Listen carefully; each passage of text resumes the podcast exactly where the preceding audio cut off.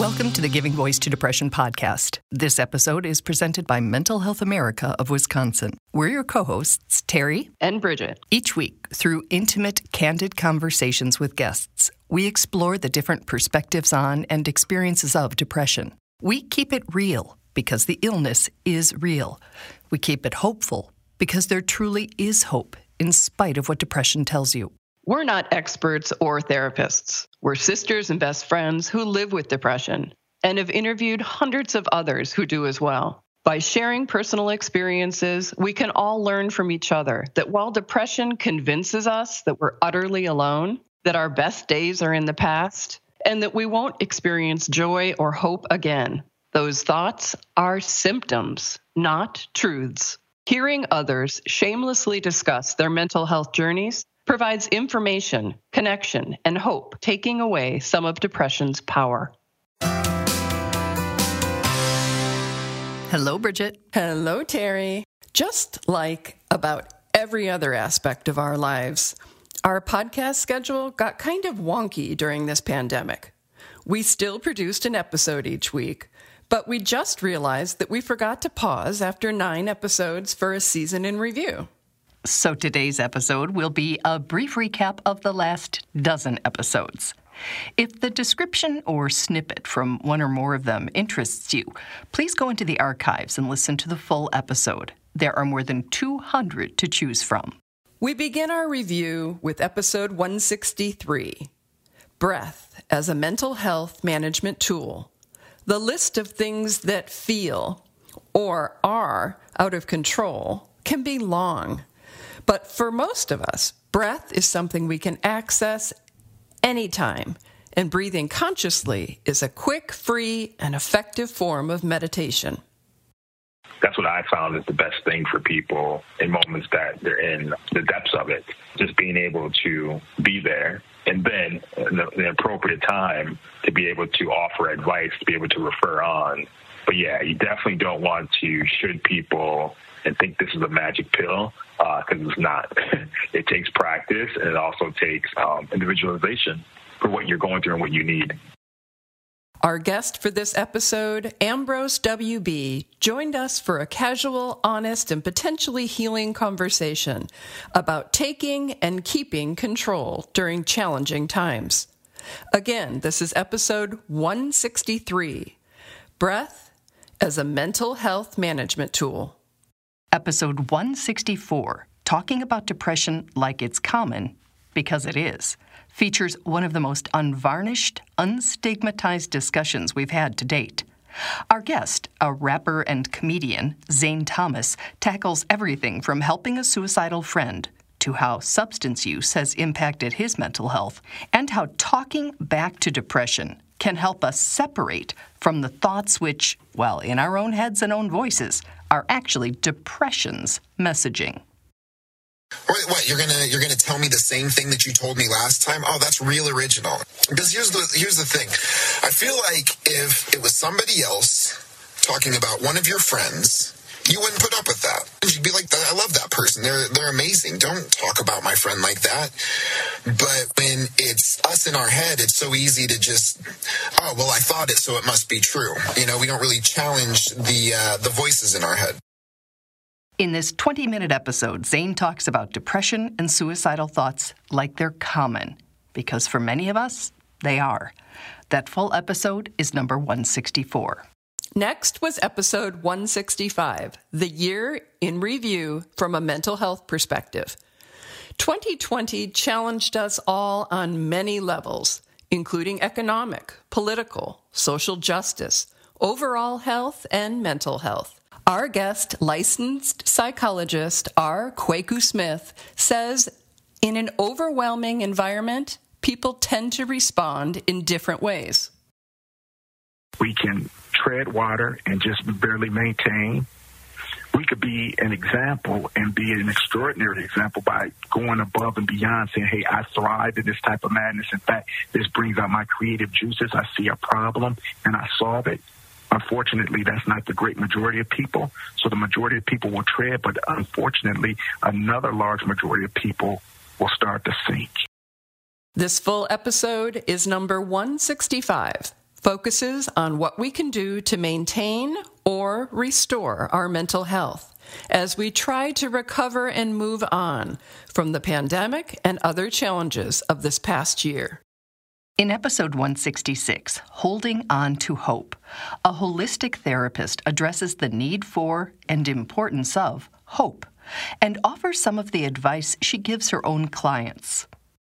And so we talk about things like passion. What is there anything that makes you feel a moment of release?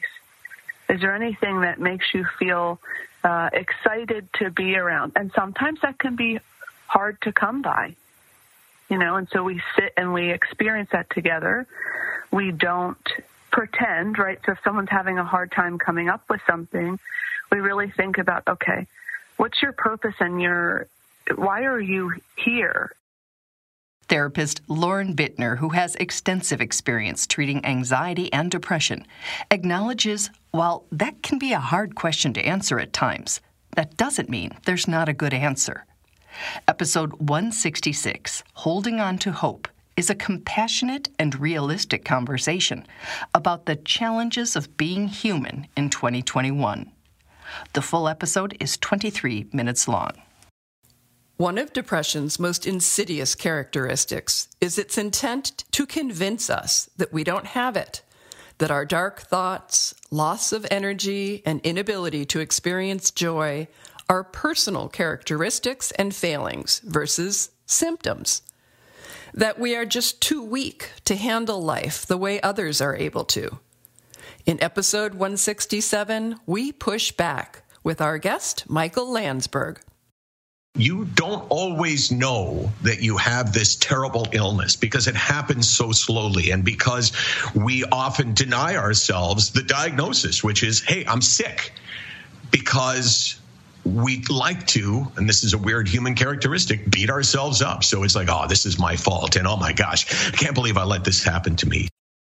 Episode one sixty-seven, Depression, a sickness, not a weakness, is just seventeen minutes long and features a candid, spirited discussion about our shared experiences and battles with depression, making the critical distinction between being sick and being weak.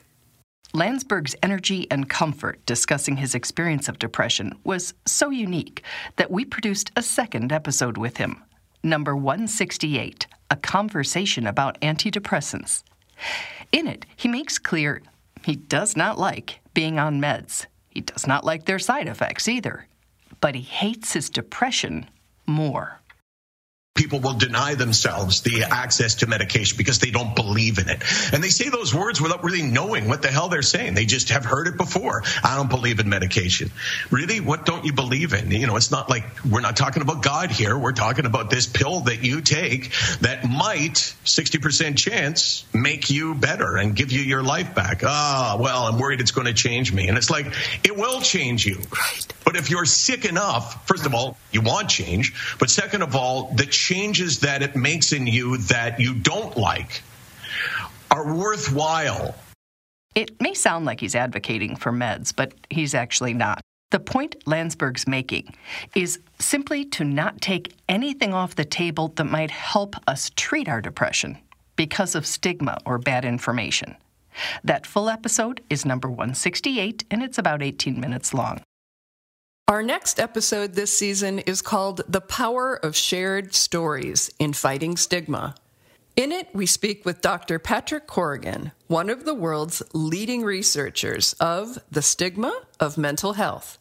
He says research proves the most effective way to get people to understand that mental illnesses are real and not a choice is by speaking openly and shamelessly about what's going on in our minds and bodies, when and where it feels safe to do so. I, so I go around the world presenting this program, and what I'm constantly amazed at is the number of people in the audience who say, I'm just sick and tired of having to keep it a secret. It's who I am, you know, I, I'm not bad, I'm not dirty, I didn't choose this. And so I think for a lot of people, the benefits of coming out is just being able to be authentic. Doctor Corrigan says other benefits of being shame-free about our mental health are starting discussions with open eyes and minds and show versus educate people that those of us living with mental health challenges are as competent, able, and empowered as everyone else. This full episode, The Power of Shared Stories in Fighting Stigma, is just fifteen minutes long. The next two episodes expanded on that discussion. Number one seventy, Stigma is Real, and one seventy-one, Life Would Be Better and Safer Without Stigma, feature quotes from a number of former guests. They share how the stigma of mental illness is a factor in their lives, and that because people are judged and or fear being judged for having symptoms or diagnoses of mental health challenges, can defer a lot of us from seeking help or treatment. Despite my mom being a therapist, it took until me being in a, a pretty suicidal place before my family was like, oh, hey, maybe like you should go to therapy and maybe we should address this. So I think if in those that first month or so, I would have gotten the information and sort of kind of uh, the permission to go get the correct help, I have a feeling I wouldn't have sunk so deep into this. It's hard to ask for a recommendation for a therapist or a recommendation for a psychiatrist, but but why? When we need a dentist, we, you know, we ask our colleague or we ask our neighbor. When it comes to seeking help, um, I suddenly feel weak or that I can't handle my illness. Because you think other people see it that way. Exactly. I would like to be a part of um, a movement to make it not that way, because I, I look at the statistics of a lot of, especially a lot of young people who uh, take their own life, who didn't seek any sort of help. And I think that those types of terrible events could have been avoided if we just lived in a, a society where talking about uh, mental illness was on par in the same tone with talking about a physical illness. Those episodes one seventy and one seventy-one are both about fifteen minutes each if you'd like to check them out. Next is episode one seventy-two, The Value of Tracking Our Mental Health Symptoms. Tracking your mental health symptoms in writing or with an app can give us an objective, quantifiable way to recognize changes in our mental health before we might otherwise recognize them. And the information could help professionals and other members of our support team as well. The other thing that tracking symptoms can do is it can alert your doctor if there's an issue with your medication. Because sometimes with bipolar, you may need a tweak, and that tweak could just make all the difference. So if you have a record of your symptoms and how they've been, even over the course of a month, it can be really helpful for your doctor to know what's working and what's not. Charting our moods and activities like sleep and exercise can also encourage us to keep regular routines, which makes any changes in them a lot easier to notice. Again, that is episode one seventy-two, The Value of Tracking Our Mental Health Symptoms, which is eighteen minutes long. Next is episode one seventy-three, Depression is Not a Weakness. Imagine starting your day in a pit, and from that disadvantage, imagine battling the darkest of convincing thoughts, playing non-stop in your head, and having to convince yourself that you and your life actually do still have value. We can assure you that while it may look like giving in or laziness from the outside, it is a very different experience on the inside. Because you cannot begin to understand what that person is going through. Um, in fact, when I think of people who live with suicidal ideation, to think about the fact that they fight a battle every day, and sometimes the battle seems to be life itself, and to have the strength to keep fighting to live is something that should be celebrated and not something that should be condemned. Our guest, Victor Armstrong, says we should strive to focus on each other's humanity and not what we perceive to be either weaknesses or strengths. When we treat depression as a weakness, we add to its power and danger. Again, this full eighteen-minute episode is number one seventy-three, Depression is not a weakness. And our last episode of this extended season is number one seventy-four, Mental Health System in Crisis. We learned last week that even royals are impacted by stigma and discrimination when seeking help and treatment for mental health challenges and suicidal thoughts. From access, affordability, representation, discrimination, and other factors. Even when someone recognizes the need for help, they don't or can't necessarily get it. In the second of two conversations with mental health advocate Victor Armstrong, we look at the ways the mental health care system itself is in crisis.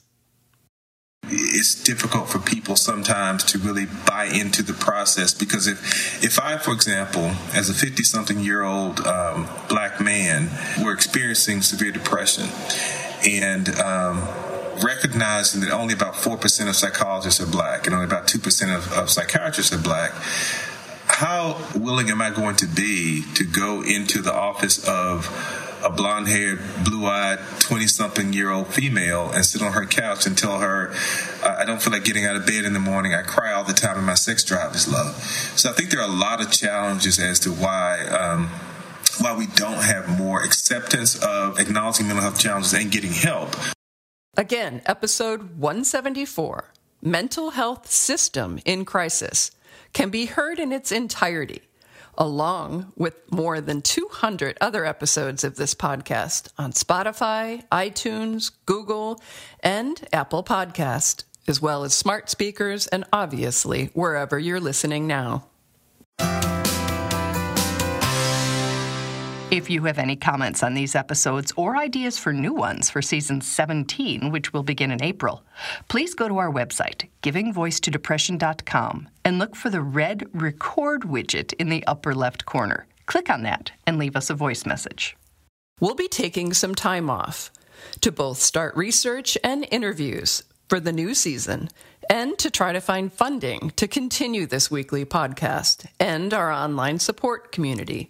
If you are affiliated with any foundations or organizations that fund mental health and suicide prevention efforts, please reach out and connect with us. Our guests' stories of lived experience and hope have been heard almost a half a million times, and we really want to be able to keep bringing them to people who need to hear them. Thank you.